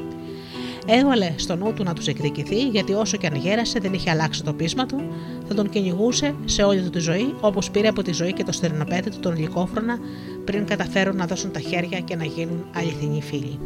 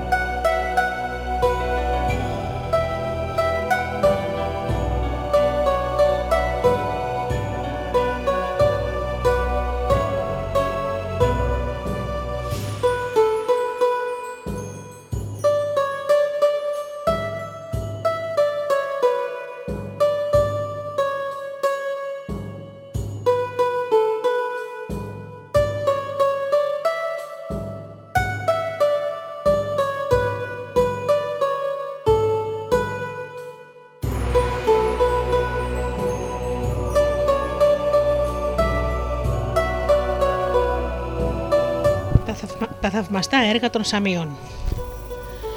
Είναι ένα βουνό ψηλό, ίσα με 150 οριές. Κάτω από αυτό, οι κάτοικοι της Σάμου έσκαψαν μία τρύπα κατά μήκος του βουνού από την αρχή ως το τέλος του. Αυτή η απόσταση που έσκαψαν είχε μήκος 7 στάδια και ύψος πλάτος 8 πόδια. Εκεί μέσα έρχεται το νερό μιας μεγάλης πηγής με τη βοήθεια σωλήνων που φτάνουν ως τη χώρα. Το θαυμαστό, το θαυμαστό αυτό έργο το έκανε ο Ευπάλινος του Ναυστρόφου, ο αρχιτέκτονος από τα Μέγαρα. Το δεύτερο από τα τρία μεγάλα έργα των Σαμίων είναι μια κατασκευή στο λιμάνι του που μπαίνει μέσα στη θάλασσα σε μήκος δύο σταδίων ενώ τα νερά εκεί είναι πολύ βαθιά. Το τρίτο σπουδαίο πράγμα που έκαναν οι Σάμοι είναι μια εκκλησία, η μεγαλύτερη από όσες έχω δει. Πρώτος σχεδιαστής του ναού αυτού ήταν ο Σάμιος ο Ροίκος, ο γιος του Φιλέα. Τα μαγοφόνια, η ιστορία των μάγων. Όσο καιρό ο γιος του κύρου, ο Καμβίσης, ήταν στην Αίγυπτο, τότε που αρρώστησε από τρέλα, βρήκαν ευκαιρία και έκαναν επανάσταση εναντίον του δύο αδέρφια που ήταν μάγοι. Ο ένας μάγος ήταν υπεύθυνος για την περιουσία του Καμβίση. Ο Καμβίσης είχε ένα αδελφό που τον έλεγαν Σμέρδη. Πολλοί τον νόμιζαν ακόμη ζωντανό. Ο μάγος όμως, τον οποίο ο Καμβίσης εμπιστεύτηκε τα πλούτη του, έμαθε για το θάνατο του Σμέρδη και σκέφτηκε ένα πονηρό σχέδιο, που ήταν έτοιμος να θέσει σε εφαρμογή μέσα στο παλάτι. Ο μάγος Παταζήθης ήταν κατά διαβολική σύμπτωση είχε έναν αδερφό που τον έλεγαν Σμέρδη, όπως έλεγαν και τον αδερφό του Καμβίση. Και δεν ήταν μόνο το όνομα στο οποίο τέριαζαν, μα ο ένας Σμέρδη έμοιαζε με τον άλλον καταπληκτικά στην εμφάνιση. Ο μάγος Πατεζήθη μίλησε στον αδερφό τους Σμέρδη και τον έπεισε να πάει στα Νάκτορα και να καθίσει στο βασιλικό θρόνο, σαν να ήταν ο αδερφός του βασιλιά Καμβίση. Ύστερα έστειλε αγγελιοφόρους σε όλη την Αίγυπτο για να ειδοποιήσουν το στρατό πως από εδώ και πέρα έπρεπε να ακολουθούν τις διαταγές τους Σμέρδη, αντί του Καμβίση. Σιγά σιγά οι άνθρωποι του μάγου Πατιζίδη έκαναν γνωστό το μήνυμα μέχρι που έφτασε η είδηση στα αυτιά του Καμβίση. Εκείνο τον καιρό βρισκόταν στα εκβάτανα της Συρίας. Στην αρχή ο Καμβίση σκέφτηκε πως ήταν ψέματα. Ύστερα πάλι τα με τον Πριξάσπη, ο οποίος όμως τον διαβεβαίωνε πως δεν ήταν δυνατόν να αναστηθεί και ο Σμέρδη και να ζει αφού ο ίδιος τον είχε θάψει. Εκείνο που νομίζω πως πρέπει να γίνει, είπε ο Πριξάσπη, είναι να πάρουμε λόγια από αυτόν τον απεσταλμένο, μήπως και μπορέσουμε να μάθουμε ποιος τον έβαλε να μας πει ότι πρέπει να ακολουθούμε τις διταγέ του βασιλιά Σμέρδη. Τα λόγια του Πριξάσπη φάνηκαν πολύ καλά στον Καμβίση και έτσι έψαξαν και βρήκαν τον απεσταλμένο και τον ρώτησαν. Δεν μου λες, ανθρωπέ μου, λες ότι σε στέλνει ο Σμέρδη, ο γιος του κύριου. Αν μου πεις την αλήθεια, θα σε αφήσω να φύγεις. Ήταν ο ίδιος ο Σμέρδη που σε έστειλε ή κάποιος από τους υπηρέτες του. Τότε ο άνθρωπος μίλησε και είπε: Εγώ δεν έχω δει τον Σμέρδη από τότε που ο βασιλιάς Καμβίσης έφυγε για την Αίγυπτο. Όσα με στείλαν να πω, μου τα είπε ο μάγος αυτός που διατάσσει τώρα ως αντικαταστάτης του Καμβίση, και εμένα αυτός μου είπε ότι ήταν διαταγή του Σμέρδη, του γιου του κύρου, να πω τα μήνυμα. Ο άνθρωπος βέβαια δεν τους είπε καθόλου ψέματα. Ο Καμπίση δεν μπορούσε να καταλάβει ποιος ήταν εκείνος που χρησιμοποίησε το όνομα του αδελφού του και του πήρε με αυτόν τον τρόπο την εξουσία. Ο Πριξάσπη όμως του είπε: Έχω τη γνώμη πως ξέρω τι συμβαίνει, Βασιλιά μου. Αυτοί που επαναστάτησαν είναι μάγοι και πιο συγκεκριμένα ο Πατεζήθη, στον οποίο άφησε τη διαχείριση του πλούτου σου, και ο αδερφός του Σμέρδης. Ακούγοντας το όνομα του Σμέρδη, ο Καμβίση έφερε στο νου του το όνειρο που είχε δει, όπου κάποιος του έλεγε ότι ο Σμέρδης καθόταν στο βασιλικό θρόνο και το κεφάλι το κουμπούσε στα ουράνια. Αμέσως συλλογίστηκε πως άδικα σκότωσε τον αδερφό του Σμέρδη και έκλεψε μετανιωμένος. Μόλις συνήλθε, πήρε το άλογό του και ξεκίνησε για τα Σούσα, με σκοπό να τιμωρήσει το μάγο όσο πιο γρήγορα γίνεται. Τη στιγμή όμως που ανέβαινε στο άλογό του, πληγώθηκε από τη θήκη του σπαθιού του που τον χτύπησε στο πόδι. Το παράξενο ήταν πως τραυματίστηκε στο ίδιο μέρος ακριβώς που είχε τραυματίσει τον Άπη, τον θεό των Αιγυπτίων. Αυτή η σύγκρουση τον έκανε να σκεφτεί πως ήρθε η ώρα του να πεθάνει.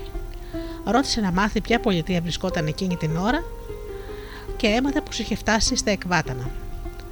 Χρόνια πριν, μια μαντία από τη Βουτού που είχε προφητέψει πως όταν θα έφτανε στα εκβάτανα θα πέθανε, ο Καμβίση πίστεψε πως όταν θα έφτανε θα είχε πια γεράσει και αυτό, γιατί αυτό είχε κατά νου του ε, το εκβάτανα της Μηδίας από όπου κυβερνούσε τη χώρα του. Ήταν ωστόσο ξεκάθαρο πως η προφητεία εννοούσε τα εκβάτανα της Συρίας. Ο Καμβίση ήταν πολύ λυπημένος. Σκεφτόταν τον μάγο που επαναστάτησε για να του κλέψει την εξουσία και το τραύμα που έκανε στις σκοτεινές σκέψεις του ήταν σαν να συνερχόταν από βαριά τρέλα τώρα που έβλεπε το χρησμό να βγαίνει αληθινός. Εδώ λοιπόν είναι γραφτό να πεθάνει ο Καμβίση, ο γιος του κύριου, συλλογίστηκε. Άφησε να περάσουν 20 μέρες και ύστερα μάζεψε τους πιο καλούς και άξιους Πέρσες από αυτούς που είχε μαζί του στις εκστρατείες του και τους είπε: Είναι ανάγκη να ομολογήσω ένα μυστικό μου, το μεγαλύτερο. Στην Αίγυπτο, στην Αίγυπτο είδα ένα όνειρο, μακάρι και να μην το έβλεπα ποτέ. Ένας αγγελιοφόρος ερχόταν από το βασίλειό μου για να μου ανακοινώσει πως ο Σμέρδης βρισκόταν στην εξουσία που είχα και πως καθόταν στο θρόνο μου. Το κεφάλι του ακουμπούσε τα ουράνια. Ο νους μου πήγε αμέσως στον αδερφό μου. Φοβήθηκα μήπως μου πάρει την βασιλεία και βιαστικά, χωρίς πολλή σκέψη, έστερε ο ηλίθιος τον πριξάσπι στα σούσα, κοιτάζοντά τον να σκοτώσει τον ίδιο μου αδερφό. Αχ, η ζωή του ανθρώπου δεν μπορεί να αλλάξει όσο το γράφει η μοίρα να του συμβούν στο μέλλον. Το έγκλημα που παρήγγειλα έγινε αμέσως και έμεινα ήσυχος που δεν θα απειλούσε κανείς πια το θρόνο μου, αφού ο Σμέρτης δεν ήταν στη ζωή. Ήταν λάθος μου που δεν κατάλαβα τι με περίμενε και έγινα φωνιά στο αδερφού μου χωρίς να υπάρχει λόγος. Ο άνθρωπος που στο όνειρό μου αποκαλύφθηκε ήταν ο μάγος Σμέρδη. Αυτός θα έκανε επανάσταση εναντίον μου. Α είναι. Ό,τι έκανα πια δεν αλλάζει. Ο γιος του κύρου Σμέρδη έχει χαθεί. Οι μάγοι κυβερνούν τον τόπο μου. Αυτός που εγώ το εμπιστεύτηκα την περιουσία μου και ο αδερφός του Σμέρδης. Όμως σας συγκετεύω, μην τους αφήσετε. Με αγώνα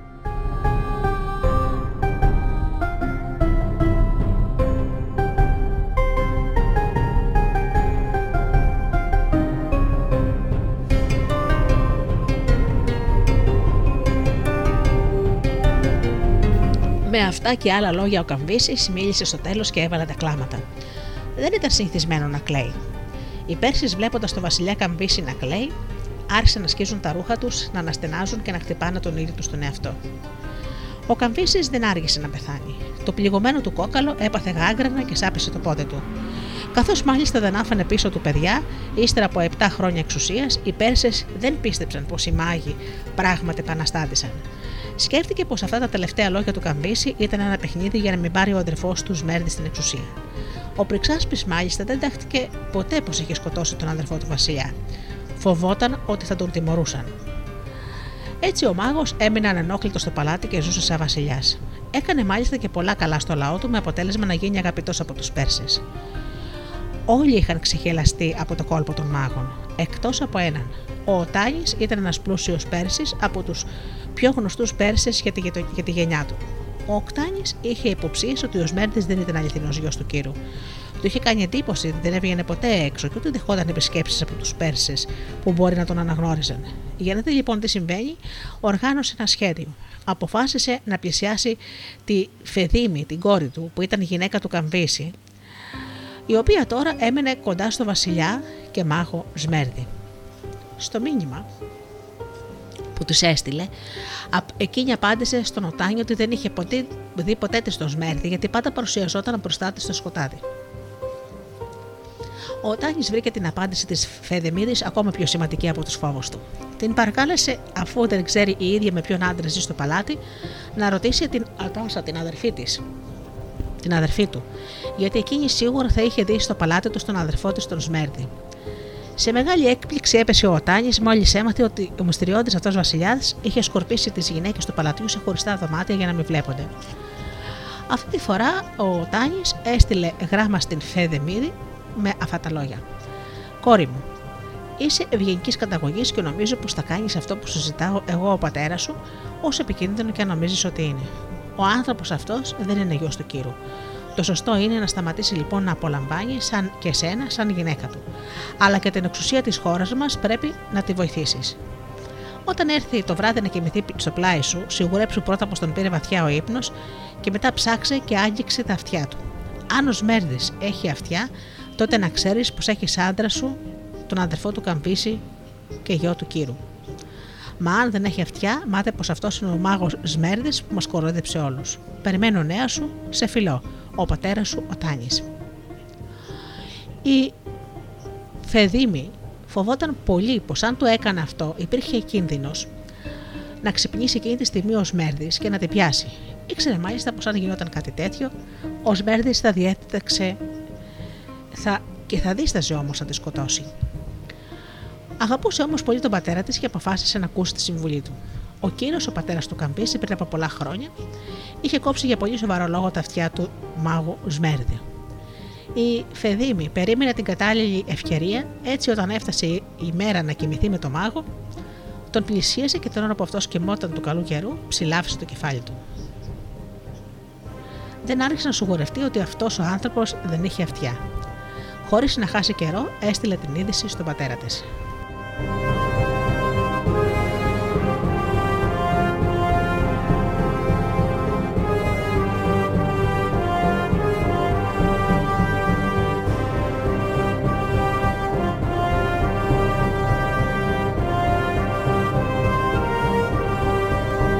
Το σχέδιο των 7 Περσών.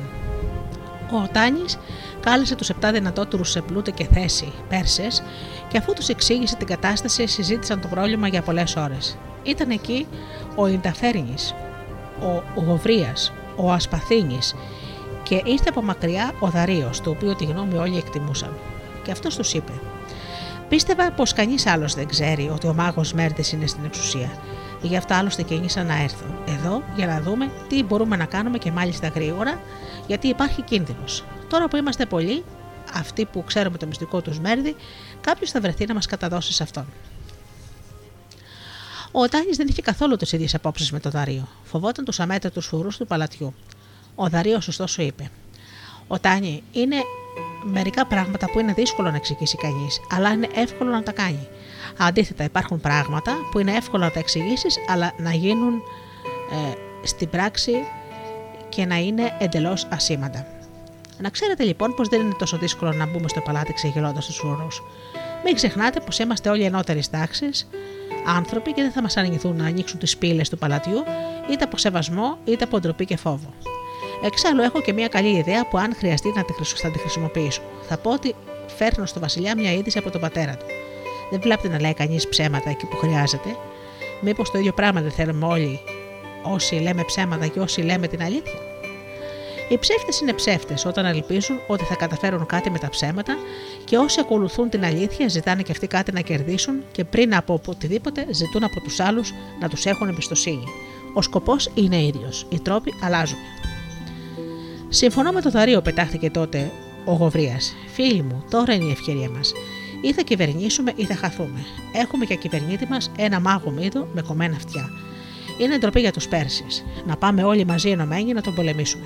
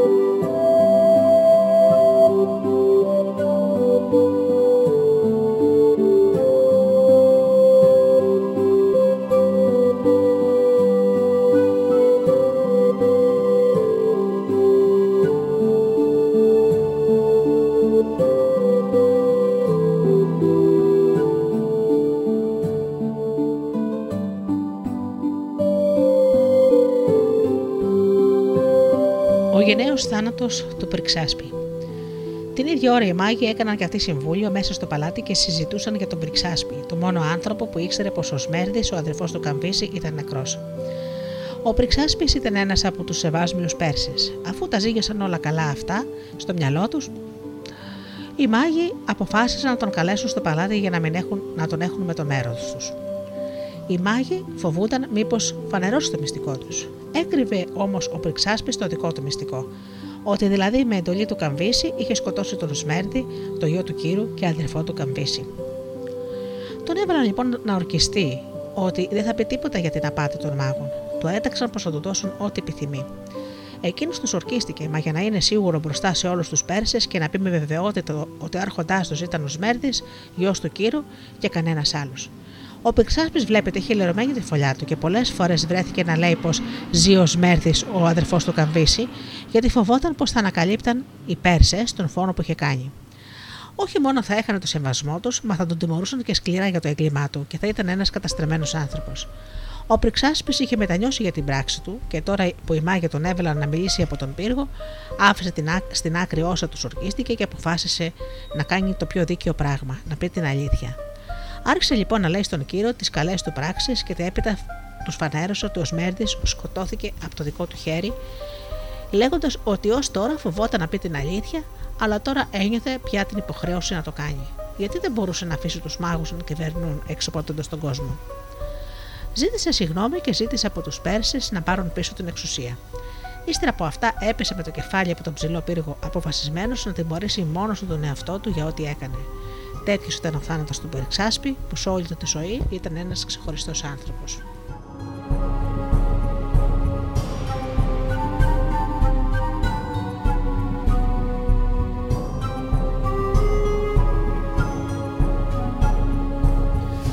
Ένα θεόσταλτο, θεόσταλτο δώρο. Όσο γινόταν αυτά με τους μάγους, οι επτά Πέρσες αποφάσισαν να μπουν στο παλάτι και άρχισαν αμέσως να χτυπούν τους απαταιώνες τους μάγους. Έκαναν την προσευχή τους και ξεκίνησαν. Δεν ήξεραν βέβαια τίποτα από όσα έγιναν με τον Πριξάσπη. Θα είχαν φτάσει στα μισά του τρόμου τους όταν κάποιος περαστικός τους είπε τα φοβερά νέα. Τώρα που άλλαξε η κατάσταση, έπρεπε να ξανασυζητήσουν τι θα έκαναν. Η συζήτηση των 7 περσών, όπως εξελίχθηκε σε καυγά, γιατί οι μισοί ήθελαν να συνεχίσουν και οι άλλοι μισοί είχαν μετανιώσει. Καθώς αντάλλασαν φωνές και σκληρά λόγια, έγινε κάτι τελείως παράξενο που τους έβαλε σε όλους σε σκέψη. Ήρθαν επτά ζευγάρια γερακιών πάνω από τα κεφάλια τους, τα οποία φαίνεται πως κυνηγούσαν δύο ζευγάρια γηπαϊτών. Τους είχαν πιάσει και τους τραβούσαν τα φτερά με απανοτά χτυπήματα. Οι επτά Πέρσες έβαλαν αμέσως με το νου τους πως όλοι είναι ένα θεϊκό σημάδι και ότι οι επτά τους θα πιάσουν τους δύο μάγους. Έτσι πήραν δύναμη και ξεκίνησαν. Για να δούμε τώρα τα μαγοφόνια. Ο Δερίο είχε μάλλον δίκιο. Μόλις οι φρουροί είδαν τους Πέρσες άρχοντες, τους άφησαν να περάσουν από σεβασμό και ήταν πράγματι σαν κάποια θεϊκή δύναμη να τους τα είχε φέρει όλα βολικά. Κανένας φρουρός δεν έδειξε να υποψιάζεται τους σεβάσμου αυτούς Πέρσες. Απόδειξη είναι πως δεν τους ρώτησαν τι θέλουν. Είπαν κιόλας ε, ότι είχαν μπει στην εσωτερική αυλή όταν οι Πέρσες του Βασιλιά και οι υπηρέτες του πήγαν να εμποδίσουν τους επτά Πέρσες. Εκείνοι τους πολέμησαν και τους νίκησαν. Μπήκαν στο δωμάτιο που βρισκόταν οι μάγοι και ύστερα από σκληρή μάχη σκότωσαν τους δύο μάγους. Τα νέα δεν άρχισαν να φτάσουν στα αυτιά όλων των Περσών και ακολουθώντας το παράδειγμα των επτά, βγήκαν στους δρόμους και όπου έβλεπαν μάγο τον κυνηγούσαν για να τον σκοτώσουν. Αν δεν νύχτωνε τόσο γρήγορα, δεν θα, μείνει, δεν θα είχε μείνει ούτε ένας μάγος. Η μέρα αυτή έμεινε στην ιστορία των Περσών ως γιορτή, και από τότε οι Πέρσει γιορτάζουν τα μαγοφόνια. Εκείνη τη μέρα δεν πρέπει να κυκλοφορεί έξω κανένας μάγος, αλλά να κρύβεται στο σπίτι του.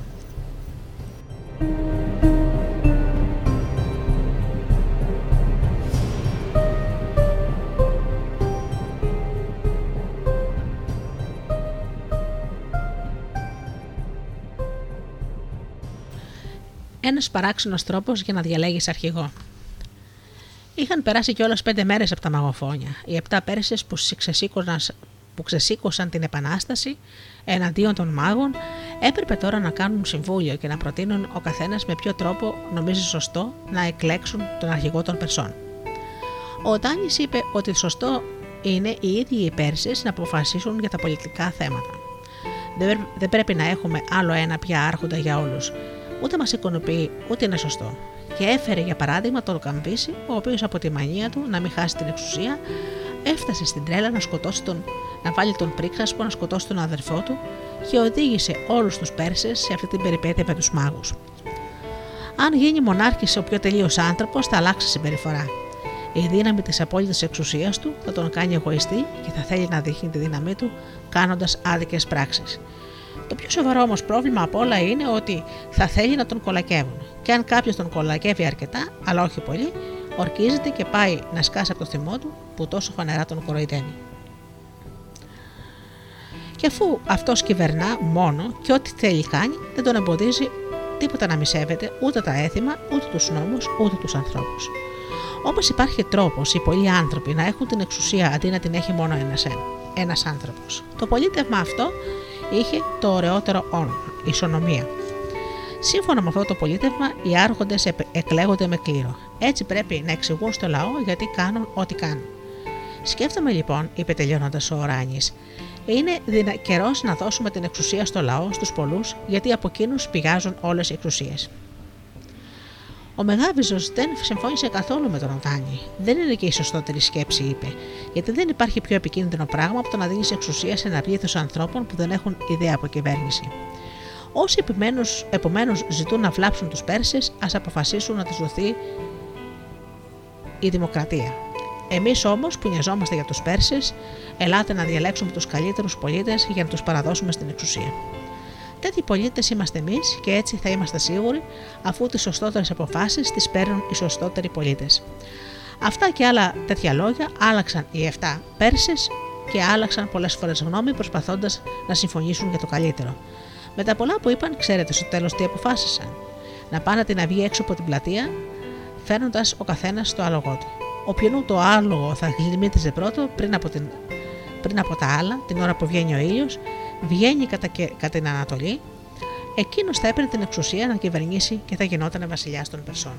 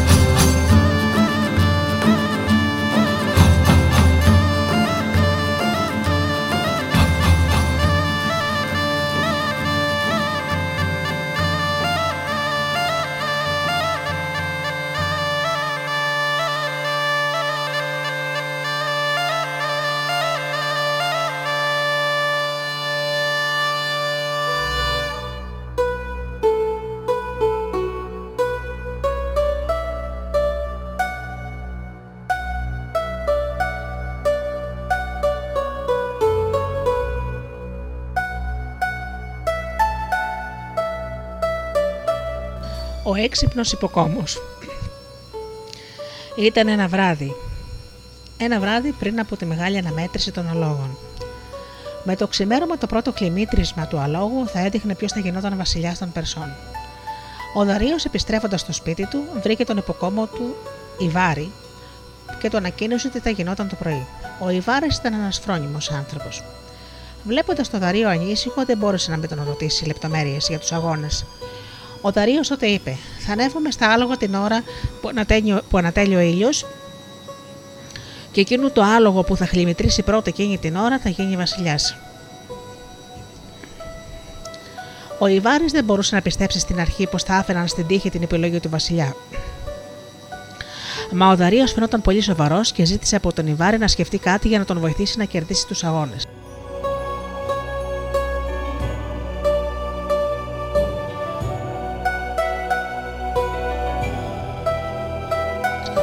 Άρχοντά μου, αν πρέπει να γίνεις βασιλιάς να χλιμητρήσεις το άλογο, με νοιάζεσαι. Εγώ ξέρω τι θα κάνω. Πες πως έγινες βασιλιάς κιόλα απόψε. Απάντησε όλο σιγουριά ο υποκόμος Ιβάρης. Ο Δαρίο δεν ήταν βέβαιο ότι θα πολυπιστεύει τον Ιβάρη. Του ξανάπε ωστόσο πως ό,τι σχέδιο και αν είχε στο μυαλό του, έπρεπε να το βάλει σε εφαρμογή γρήγορα, γιατί λίγες μόνο ώρες τους έμεναν ως την Ανατολή. Ο Ιβάρης θα κοιμήθηκε εκείνο το βράδυ. Σαν καλός υποκόμος που ήταν, ήξερε πολύ καλά τα άλογα και το άλογο του Δαρίου ήξερε πως είχε μεγάλη αγάπη σε μία φοράδα εδώ και πολύ καιρό. Αν δέσω τη φοράδα λίγο πιο πέρα από εκεί που θα συναντηθούν οι άρχοντες στην Ανατολή, είμαι σίγουρος πως το άλογο του Δαρίου θα τη μυρίσει. Θα προσπαθήσει να πάει κοντά στην αγαπημένη του φοράδα και να όλα πάνε καλά θα χλιμητρήσει και θα κάνει το Δαρίο βασιλιά. Αυτά τα σκεφτόταν ο υποκόμος και την κατάλληλη ώρα πήρε τη φοράδα και την οδήγησε πίσω από ένα θάμνο λίγο πιο πέρα από το σημείο συνάντησης των αρχηγών. Πρωί-πρωί, καθώς φανερωνόταν ο ήλιος στον ορίζοντα, οι Πέρσες συναντήθηκαν καπάλα στα λογά τους έξω από την πόλη.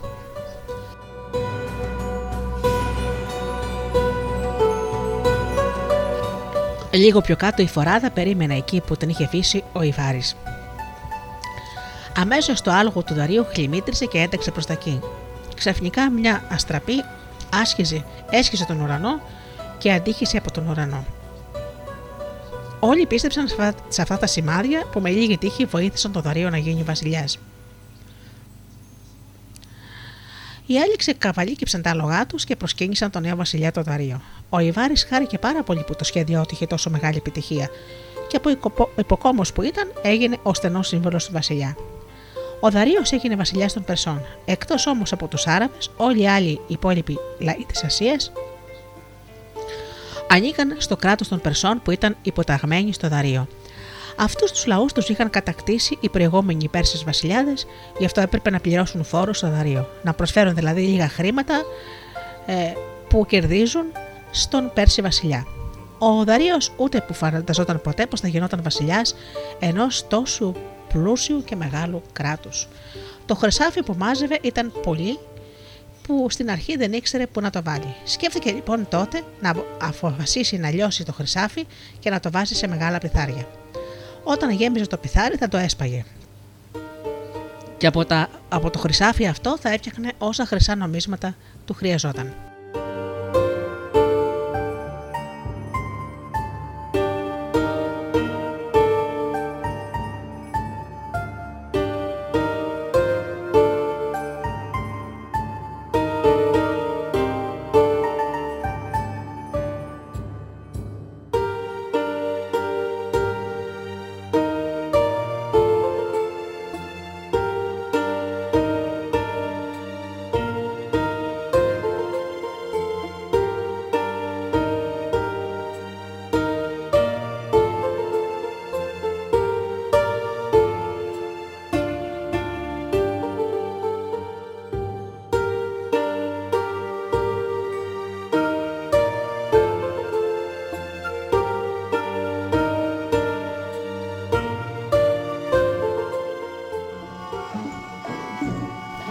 Αγαπημένοι μου φίλοι, σας ευχαριστώ θερμά για αυτές τις ώρες που ήμασταν εδώ μαζί στο στούντιο Δέλτα. Σήμερα μας κράτησαν συντροφιά ε, παραμύθια από τον Ηρόδοτο. Ανανεώνω το ραντεβού μας για το επόμενο Σάββατο στις 10 το πρωί όπως πάντα. Έως τότε φίλοι μου σας εύχομαι από καρδιάς να περνάτε καλά, να είστε καλά και αγαπήστε τον άνθρωπο που βλέπετε κάθε μέρα στο καθρέφτη. Καλό σας απόγευμα.